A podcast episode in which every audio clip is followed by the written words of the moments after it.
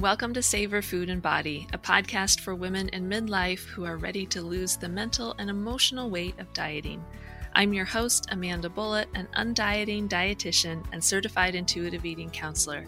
Join me as I talk with other experts in the fields of intuitive eating, women's health, body image, and so much more. You'll also hear stories of women just like you who have learned to undiet their lives and fully embrace wellness without obsession. Let's get started.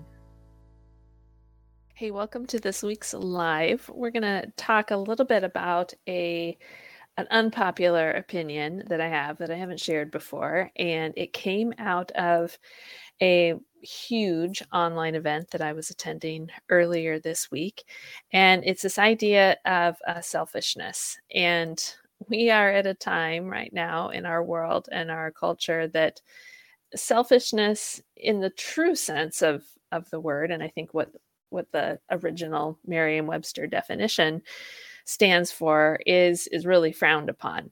And that's cool because part of the, the second half of that definition talks about selfishness in the presence of taking away from other people. And I I don't that doesn't resonate with me. And as I was listening to this massive online event earlier this week, the host kind of presented that same idea and had some really cool takeaways that I would love to share with you today. So, we're going to talk a little bit about how selfishness can really lead to selflessness, but you got to do the selfish part first. I was one of the over 2 million, it's crazy, 2 million attendees um, and listeners to this massive online event uh, earlier this week that was hosted by Matthew McConaughey. You may have heard of him. And he's really a pretty decent human being. He's got way more to him than than being um, just the award-winning actor that so many of us know him of, um, and then also now an author, too, with his book Green Lights and so I'm always a little skeptical, I'll be honest, when I attend some of these events, going, okay, here's another celebrity person pumping us up, trying to give us a lot of self improvement talk. And some of it can be really legitimate and totally helpful.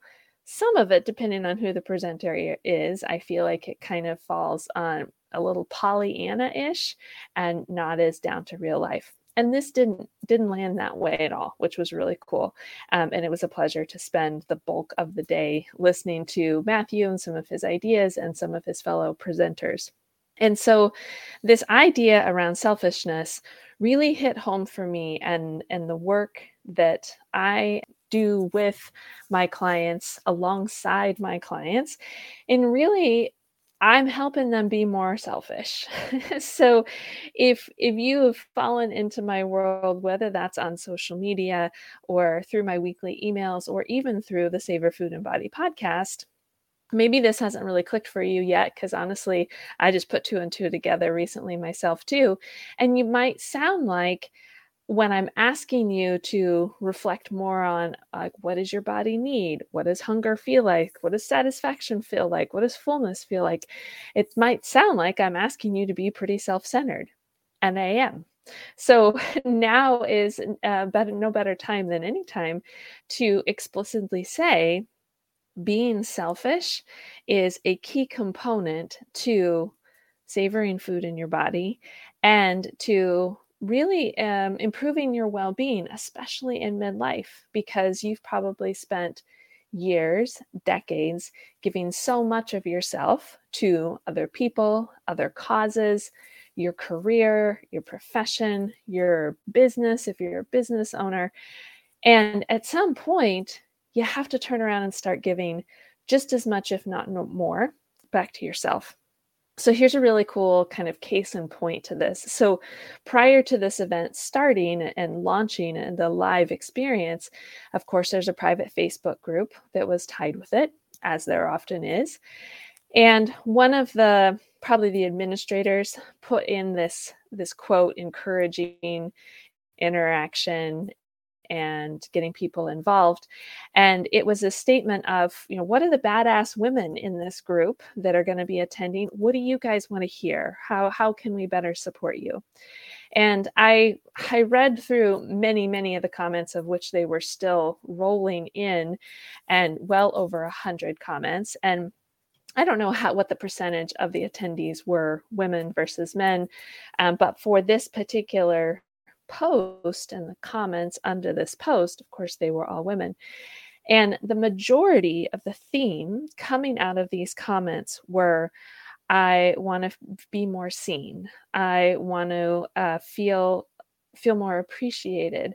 I want to I want to see women lifting each other up um, and not tearing ourselves down, which dieting does, by the way.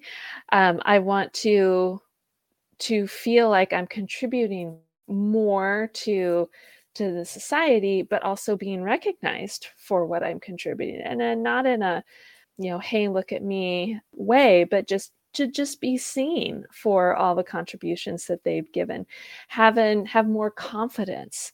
Many of the women of the comments that i was reading maybe they'd recently lost a marriage they'd had a lot of sickness you know having gone through these last couple of years of the pandemic of course we've got a lot of have had a lot of sickness and a lot of death and around in our lives and just a lot of challenges in general. And so it was interesting to see this group of women, it was a very large group of women, talking about what they were missing in their lives this idea of connection, this idea of lifting each other up, advocating for other women in the group to ask for what you need, believe in yourself.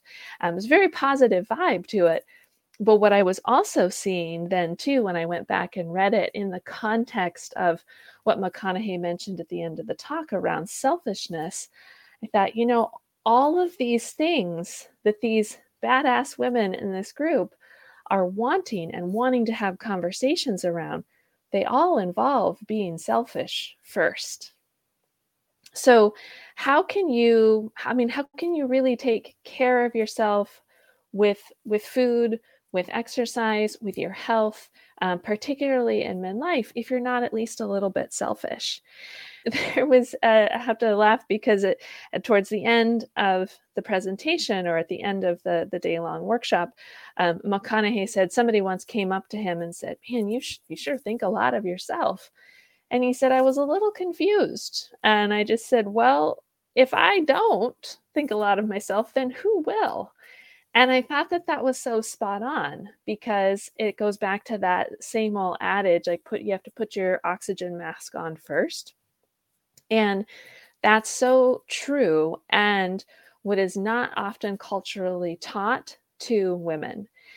And when we what I find with all of you that I interact with, my clients, my group members, is that we're circling around this idea that we get into a disruptive relationship with food and our body because for so long we haven't put on our own oxygen mask. We have been chasing somebody else's ideal or showing up in a way that someone else told us to, or that that was the correct way to show up. And we've lost ourselves in the process. So I look at this idea of selfishness also as as a form of body respect. So body respect is a one of the foundational principles of intuitive eating. And what I often am talking with clients around, in fact, whole sessions can center around this, is like, how can they better set boundaries or set any boundaries, period, around having respect for their body by feeding it regularly, moving it in a way that feels enjoyable to them, having downtime and rest and time for reflection or mindfulness, and setting boundaries around that to that time is sacred. That time is just for them, not to let other things on the to do list or their calendar get overrun and I should say overrun these really important time periods that they need to take care of themselves. So, for example, one of my clients and I were just talking last week, and the activity of sewing, it really helps her be grounded into who she is, her creativity, It's very calming and soothing to her, helps her kind of sort out the rest of the chaos going on around her.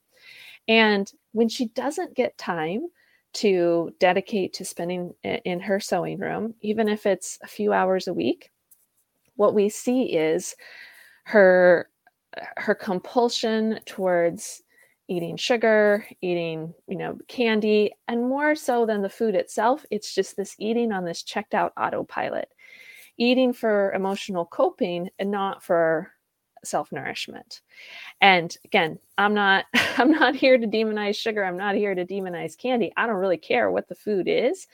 The point is that when there aren't boundaries around her being able to sketch out that time to get into the sewing room, to have that selfish time to take care of herself, then this tumultuous relationship with food continues. And she knows that now. And we're not here to judge that behavior at all. We just keep working on it and chipping away at it and getting more compassionately curious about, oh, hey, what else went on in the rest of your life the last couple of weeks or the last month? Or how long's it been since the last time you were in your sewing room? And what do we need to do to create that selfishness attitude around getting you in your sewing room more frequently?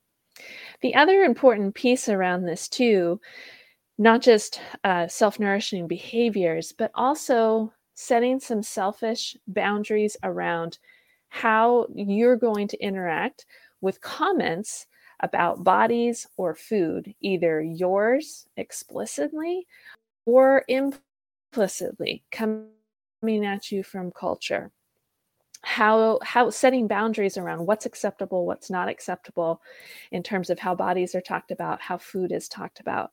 And even if that might seem like well it's not something i'm actually doing for myself it could be if those comments are coming at you explicitly but you're also doing something for the greater good of the culture by setting these personal boundaries just within the, the circles you're involved in saying hey i'm not not here for conversations about what other people's bodies look like or how people are eating or what they're not eating. Like I'm, I'm, there's other stuff we can be talking about. Can we move on please? By doing that by setting that selfish boundary that you're not willing to engage in those conversations you're actually being selfless to the rest of the culture around you to whoever else might be listening including younger sensitive ears.